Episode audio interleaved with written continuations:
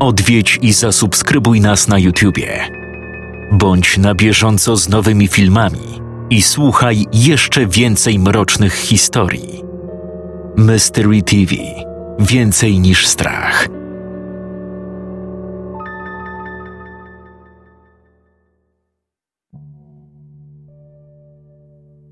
Bezmyślnie wszedłem do kawiarni i usiadłem przy stoliku, zniechęcony do czegokolwiek.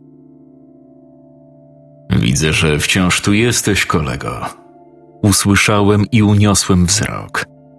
Właściciel już nie był wrogo do mnie nastawiony, ale też nie omieszkał, by jego uwaga nie zabrzmiała zbyt miło. Ta, zbyt dużo się dzieje. Ciężki dzień, co? Raczej tydzień. Mam dość, ale wiem, że muszę to dokończyć. No cóż, twoja decyzja. Nie będę cię do niczego namawiał. A, przy okazji, to chyba należy do ciebie. Znalazłem przy wejściu. Wyjął z kieszeni telefon komórkowy, który faktycznie należał do mnie. O, dzięki. Powiedz mi proszę, gdzie znajdę dom starego Głowackiego? A na co ci ta informacja? Spokojnie, poznałem go już. Spotkaliśmy się w kościele. Potrzebuję jeszcze mu o czymś powiedzieć. Hm. No dobra, ale nie mów mu, że ja ci powiedziałem. Stary pryk jest dobrym człowiekiem, ale ma swój paskudny charakterek. Nie dałby mi spokoju, gdyby się dowiedział, że to ja podałem jego adres innej osobie. Jasne, dziękuję. Gdy dopiłem kawę, zapłaciłem i wyszedłem z kawiarni. Wpadłem na Ucję. Była w złym humorze. Co się stało? Ty się stałeś. Zostawiłeś mnie, żeby napić się kawki? Sama pobiegłaś przodem, nie moja wina. Trzeba było poczekać. Znalazłaś jego dom? Nie. Tam jest labirynt. Przestałam szukać, zanim sama się zgubiłam. A ty zrobiłeś coś pożytecznego poza obijaniem się?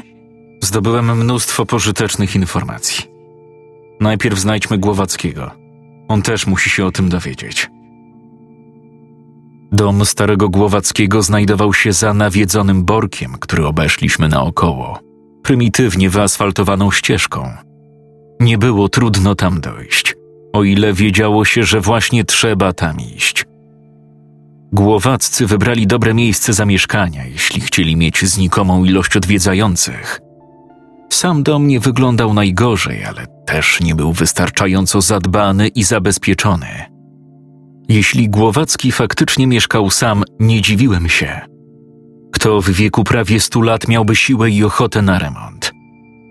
Na pierwszy rzut oka można uznać dom za opuszczony, gdyby nie szereg kolorowych kwiatków poustawianych na werandzie.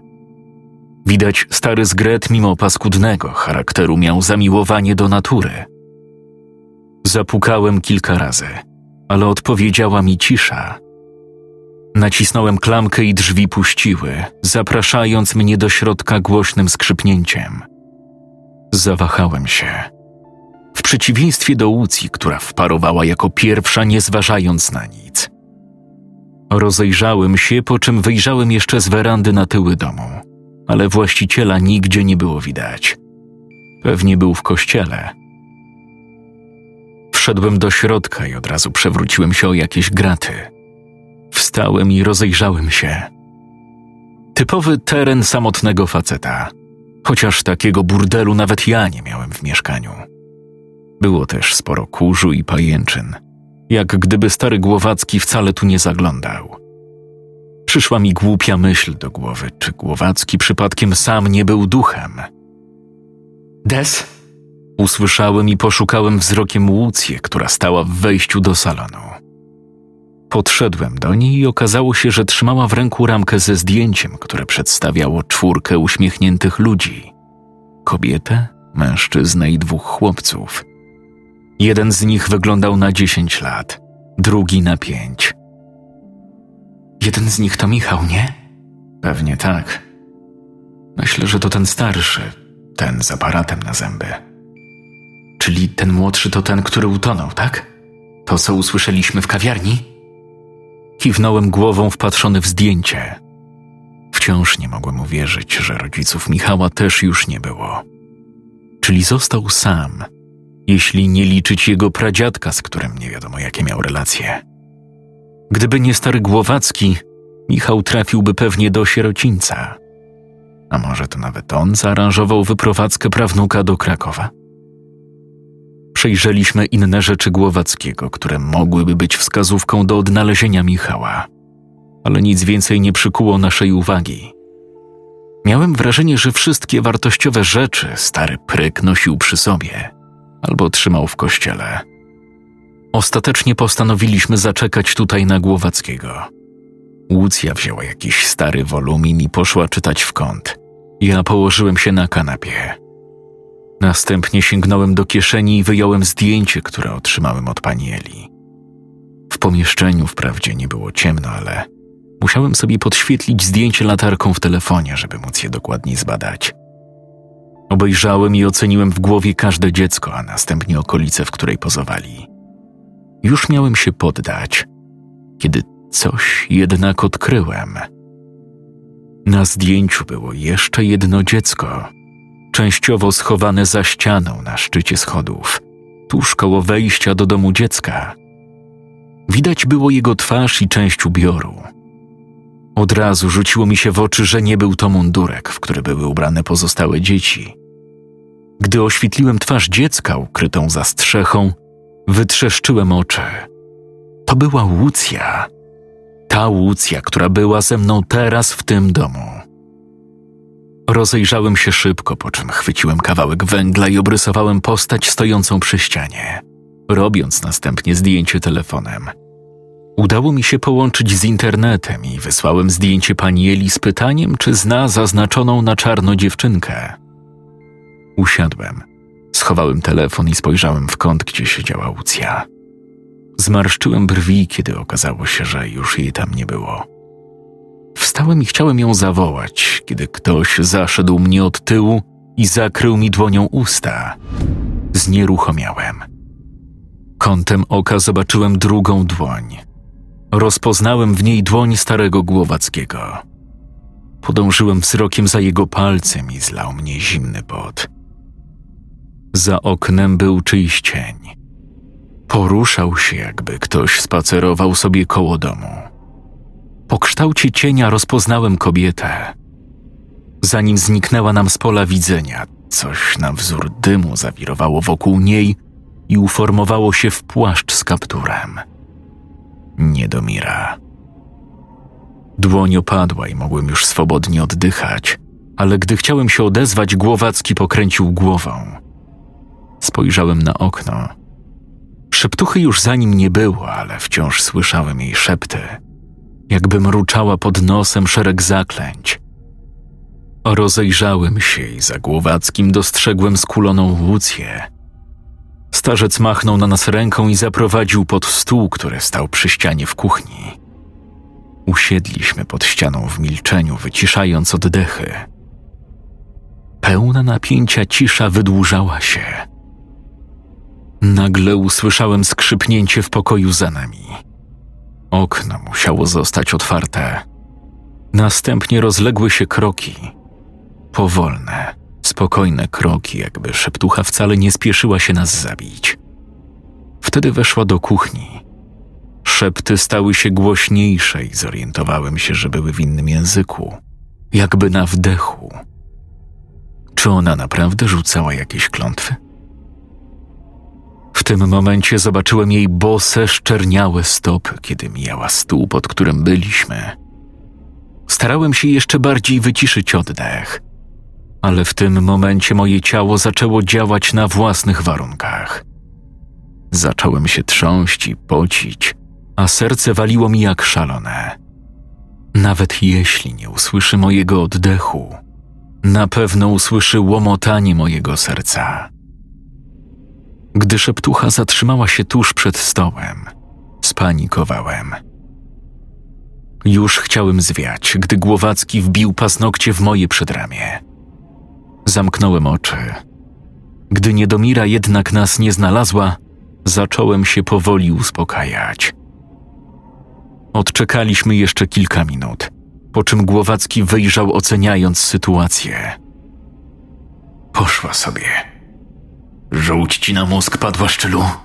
Chciałeś nas ukatrupić?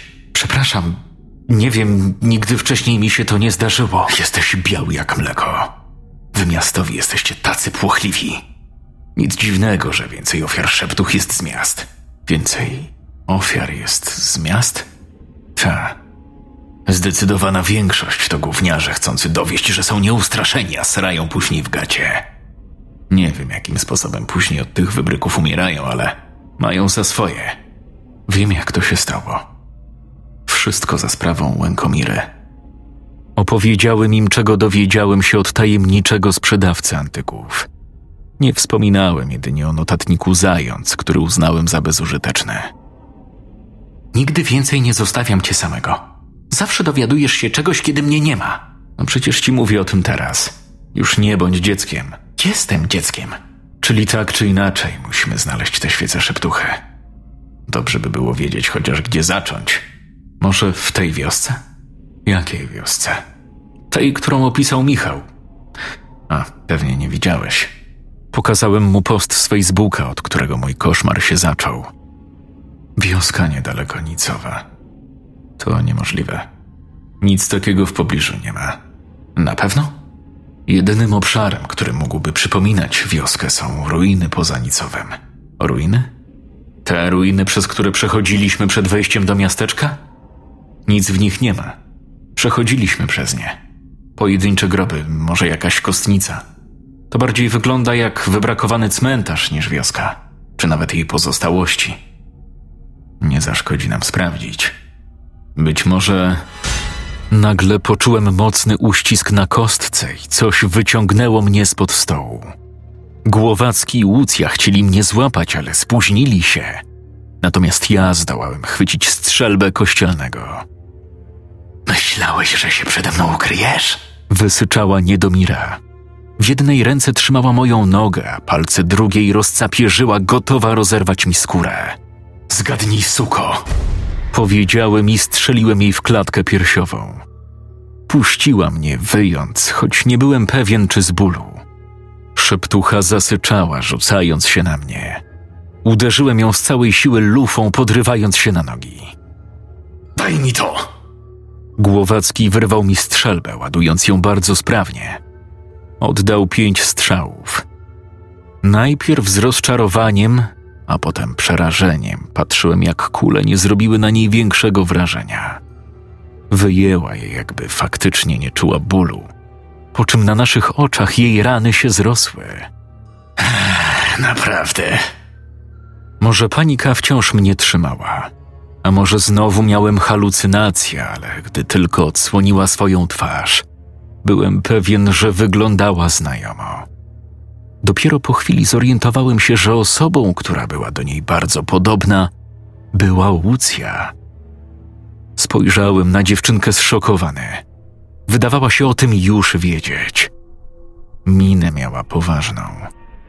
Czyli Niedomira została wskrzeszona z ofiary matki Łucji. Morderczyni, której szukała dziewczynka, stała przed nami. Nagle tył mojej głowy wybuchł bólem. Skrzywiłem się i zacisnąłem powieki, kiedy echo dzwoneczka wróciło. O! Zawołała nagle szeptucha. Zdumiałem się, że wskazywała na mnie, nie na Łucję. Ty, dzwoneczkowy chłopiec. Zamarłem. Co ona powiedziała? Uśmiechnęła się na widok mojej miny. Mam rację. To ty, kim jesteś? Skąd wiesz o dzwoneczku? Szukałyśmy cię. I znalazłyśmy. My, czyli kto? Zatoczyłem się na starca, który odruchowo mnie odepchnął, ale zaraz chwycił za łokieć. Co ci znowu? Co mu zrobiłaś, wiedźmo? Ja? Co ja mu zrobiłam? Co on zrobił nam? Tyle lat. Nie mów, że nie pamiętasz. Tej nocy wszystko zepsułeś. Tej nocy 24 lata temu. 24 lata temu? to było. W tym momencie ból ustąpił, a ja sobie wszystko przypomniałem. Myślami znalazłem się z powrotem w Pawlaczu w domu na wsi w okolicach Lublina. Gdy wyjrzałem przez szczelinę, zobaczyłem straszną scenę. Salon oświetlony był świecami, a na jego środku, w kręgu namalowanym z krwi, stała wysoka, zakapturzona postać i szeptała coś do kielicha przed sobą. Obok niej, również w kręgu, leżeli moi rodzice. Nie ruszali się. Wedle rozkazu naszej najwyższej nakazuję ci, przybądź i rozsiądź się wygodnie. Wedle zasady naszej najwyższej obiecuję ci. Nie usłyszałem dalszych słów, bo byłem tak przerażony, że przycisnąłem dłonie do uszu. Łzy popłynęły mi po policzkach. Byłem pewien, że powstrzymałem każdy szloch. Byłem pewien, że byłem cichutko jak myszka. Ale ona i tak mnie znalazła. Drzwiczki od Pawlacza rozsunęły się gwałtownie i dwie dłonie o długich, krzywych palcach chwyciły mnie za ramiona i wyciągnęły do salonu. Zakapturzona postać postawiła mnie na podłodze, nie puszczając moich ramion. Mamy gościa. Chodź, coś ci pokażę. Siłą obróciła mnie w stronę kielicha, z którego zaczął się sączyć czarny dym, który po chwili uformował się w paskudną istotę bez oczu i nosa, jedynie z bardzo szerokim uśmiechem. Przerażony próbowałem się wyrwać, ale trzymająca mnie kobieta była zbyt silna. W tym momencie istota z kielicha wzleciała pod sufit i otworzyła paszczę pełną ostrych zębów, po czym opadła w dół, wbijając je w mojego ojca. Wyssała z niego krew i siły witalne, a może i nawet skonsumowała tkankę mięśniową. Jego ciało na moich oczach chudło, a skóra szarzała. Nie lubimy krwi mężczyzn, ale jak trzeba, to korzystamy. Zaszlochałem. To było też ostrzeżenie dla mnie. Znowu próbowałem się uwolnić, ale wbiła mi pazury w ramiona. Do tej pory myślałem, że to blizny po ataku jakiegoś ptaka. Następnie widmo zębatego demona wzleciało w górę, po czym chciało zaatakować moją matkę. Ale w tym momencie rozległ się dźwięk dzwoneczka. Trzymająca mnie kobieta rozluźniła chwyt i wykorzystałem to, kopnąwszy ją w łydkę, uwalniając się. Upadłem tuż przy ciele mojej matki. Obok niej leżał jej zegarek kieszonkowy, a tuż pod lewitującym kielichem stała dziwna zdobiona świeczka. Była okrągła, miała może trzy centymetry wysokości i paliła się niebieskim płomieniem. Słysząc za sobą wściekły syk, bez większego namysłu chwyciłem świeczkę i rzuciłem nią w kobietę. Natychmiast zajęła się ogniem, wyjąc w niebo głosy. Jej ryk był tak przeszywający, że zabolały mnie uszy i skuliłem się przy ciele matki, chcąc, by to wszystko się skończyło. Nagle poczułem na ramieniu czyjś dotyk, jednak nie był to wrogi dotyk tej kobiety. Uniosłem głowę półprzytomny. Był to młody mężczyzna w kapeluszu, którego rondo zasłaniało oczy. Jedyne co widziałem i co mnie przekonało, żeby mu zaufać, był jego ciepły uśmiech i słowa: Już dobrze, już jesteś bezpieczny. Podniósł mnie i zaczął prowadzić w stronę drzwi, ale zawahałem się, patrząc na rodziców. Spojrzałem na mężczyznę ze łzami w oczach. Nic nie powiedział, tylko położył rękę na mojej głowie. Ty, co tu robisz? Mężczyzna jej nie odpowiedział. Zrobił ruch, jakby jej pomachał na pożegnanie. Następnie podniósł ozdobną świeczkę, zdmuchnął ją i wyprowadził mnie z domu. Gdy znalazłem się na zewnątrz, znowu zacząłem płakać. Nieznajomy nawet nie próbował mnie powstrzymać. Ukląkł przede mną i dał mi zegarek kieszonkowy, który musiałem upuścić podczas ucieczki. Na nadgarstku mężczyzny zobaczyłem metalowy dzwoneczek. Przycisnąłem zegarek do siebie. W tym momencie dobiegł nas ryk syren, a na horyzoncie zobaczyłem światła policyjne. Gdy chciałem nieznajomego o coś zapytać, zorientowałem się, że zniknął.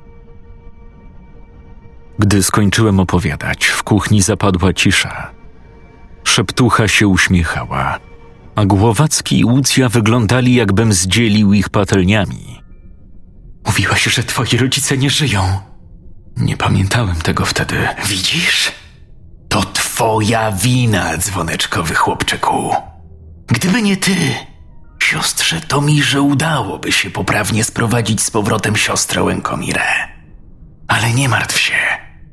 Niedługo dołączy do nas Czembira, z którą przywołamy siostrę Tomirę i naprawimy Łękomirę. Był to dobrze przemyślany plan apokalipsy. Ile planowały jeszcze ofiar, żeby dopiąć swego? Poza tym wątpiłem, żeby od tak sobie odeszły na jakieś odludzie, by żyć długo, szczęśliwie i uczynnie, kiedy już wskrzeszą się wszystkie. Trzeba zabić to zło, póki jeszcze jest w zalążku. Warknął stary Głowacki i wystrzelił, ale to nadal nie dało żadnego efektu. Czekaj. Wiem, jak wygląda świeca. Co? Wiem. To znaczy, pamiętam. Wygląda na to, że świeca ma dwa zastosowania. Może albo przywołać, albo odesłać. Na pewno. Niedomira nie dała mi dokończyć. W tym momencie poczułem potworny ból, kiedy przebiła mi palcem bark.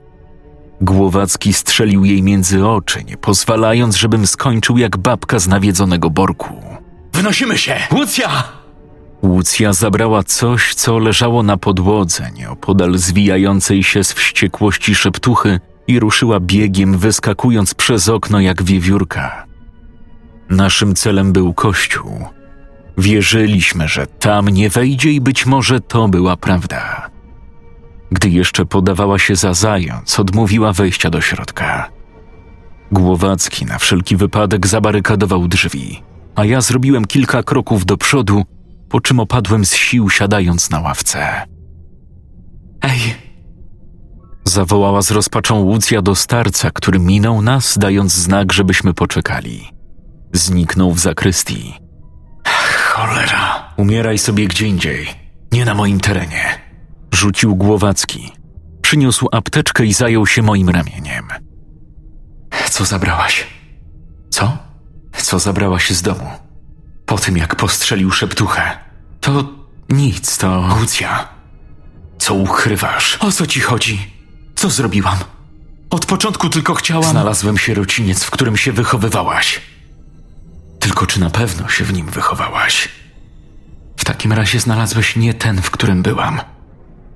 Kto ci w ogóle dał prawo? Jedyny sierociniec, który spłonął w Krakowie, to dom dziecka imienia Michała Anioła. Został odnowiony. Dyrektorką teraz jest moja była opiekunka z sierocińca w Lublinie. Czekaj. Ty pamiętałeś? Wiedziałeś, że twoi rodzice zginęli? Wcześniej? A co miałem powiedzieć? Miałem nasłać te potwory na moich adopcyjnych rodziców? Mówiłeś. Myślałem, że to twoi prawdziwi rodzice. Tak o nich mówiłeś, bo to są moi rodzice. Nic nie odbiera im prawa bycia nimi. Co w tym dziwnego? Nie macie w żadnych archiwach, a nazwisko, którego używasz, należy do innej dziewczynki zaadoptowanej przez rodzinę z Japonii. Oni kłamią. Oni zawsze. Lucja, nie chcę doszukiwać się powodów, dla których mnie okłamałaś, ale chcę ci pomóc. Przed kim uciekasz? Otworzyła usta, kiedy drzwi wejściowe zadrżały. Spojrzałem ze strachem na Głowackiego. To tylko wiatr. Ale musimy działać. Pogoda się psuje, a ta wiedźma nie będzie czekać, aż się wypogodzi. Mniej więcej trzy centymetry wysokości. Wosk koloru jasno-czerwonego, pokryta czarnymi symbolami. Jesteś pewien, że tam ją znajdziemy? Wysapałem, gdy opuściliśmy Niców i wspinaliśmy się w stronę ruin. Już innych pomysłów nie mam. Ten twój cały tajemniczy nieznajomy z antykami też mógł podać więcej szczegółów. Mam dziwne wrażenie, że wie, co się tu dzieje i jak temu zapobiec. Dotarliśmy do szczątków cmentarza, przez który przechodziliśmy po drodze do miasteczka. Widzisz? Same groby. Stary Głowacki bez komentarza skierował się w stronę zapadłego budynku, który okazał się zejściem do podziemnego grobowca. Spojrzał na mnie z uniesionymi brwiami i zszedł jako pierwszy. Puściłem Łucję drugą i sam zszedłem jako ostatni. Dotarliśmy na sam dół po kilku sekundach. Zaskoczyła mnie wielkość grobowca. Składał się z jednego obszernego pomieszczenia, a w ścianach znajdowały się kamienne groby, na których wyryto napisy. Podszedłem do najbliższej trumny. Janek z Zacisza urodzony w 1673, zmarł w 1696. Te groby pochodzą z drugiej połowy XVII wieku. Ta, te tutaj też. Zdaje mi się, że znaleźliśmy tę twoją wioskę talent. W tym momencie płytka, na której właśnie stanąłem, zapadła się nieco, wydając dźwięk pocierania o siebie kamieniami. Zamarłem. No chyba kurwa jaja sobie robicie. Uruchomiłem jakiś mechanizm. Bałem się poruszyć. Czy jak zrobię krok w bok, to zapadnie się pode mną podłoga? Góra! Zawołał nagle Głowacki jak na rozkaz spojrzałem w górę. W ostatniej chwili odskoczyłem, turlając się pod ścianę i uderzając w nią plecami. Podniosłem się na łokciach, gdy upewniłem się, że spadające ostrza były jedyną pułapką, którą uruchomiłem. Już miałem wstać, gdy zorientowałem się, że nie miałem przy sobie zegarka. Poprzez siłę uderzenia w ziemię zegarek wysunął się z kieszeni i upadł na kamień. Leżał przy jednym z ostrzy. Sięgnąłem ku niemu, ale się zawahałem. Był otwarty w środku natomiast coś ukrywał. Zegarek ten jest unikatem. Zardzewiały przez czas, okazały przez przeznaczenie. Przypomniałem sobie nagle słowa tajemniczego sprzedawcy antyków. Zawsze zastanawiało mnie, dlaczego był taki gruby w przeciwieństwie do innych zegarków kieszonkowych. Nigdy bym jednak nie przypuszczał, że krył w sobie świecę szeptuchy – której szukamy od pieprzonych trzech dni. Wyciągnąłem ku niej rękę, ale ktoś mnie uprzedził. Łucja podniosła świecę i przyjrzała jej się z zainteresowaniem. To ta. To ta. Mam świecę szeptuchy. Chodźmy. Ledwo pokonałem dwa stopnie. Mój telefon zawibrował. Myślałem, że rozładowuje mi się bateria, ale było to powiadomienie o nowym mailu. Otworzyłem go szybko, widząc, że to odpowiedź od pani Eli. Dezik to ta dziewczynka. Pamiętam ją. To ona podłożyła ogień i spowodowała tę tragedię. Serce walnęło mi w klatce piersiowej tak mocno, że przez chwilę widziałem podwójnie. W tym momencie usłyszałem cichy śmiech, który od razu przypomniał mi o przykrym końcu zając. Mówiłam, że wystarczą mi trzy dni. Taki jeleń z ciebie, Des. Sam się zaplątałeś w sieć. Odwróciłem się. Łucja uśmiechnęła się szeroko, ale po jej oczach poznałem, że był to sztuczny, wymuszony uśmiech. Zacząłem zdezorientowany, ale przerwał mi silny wstrząs. Zatoczyłem się na ścianę. Łucja uniosła świecę. Dzięki za ostatnią rzecz, jakiej potrzebowałam. Teraz na pewno będę mogła wskrzesić swoją matkę. Swoją matkę?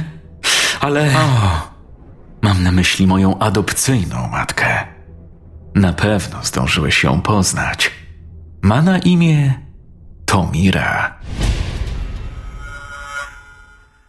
Scenariusz Paulina Ziarko czytał Jakub Rutka.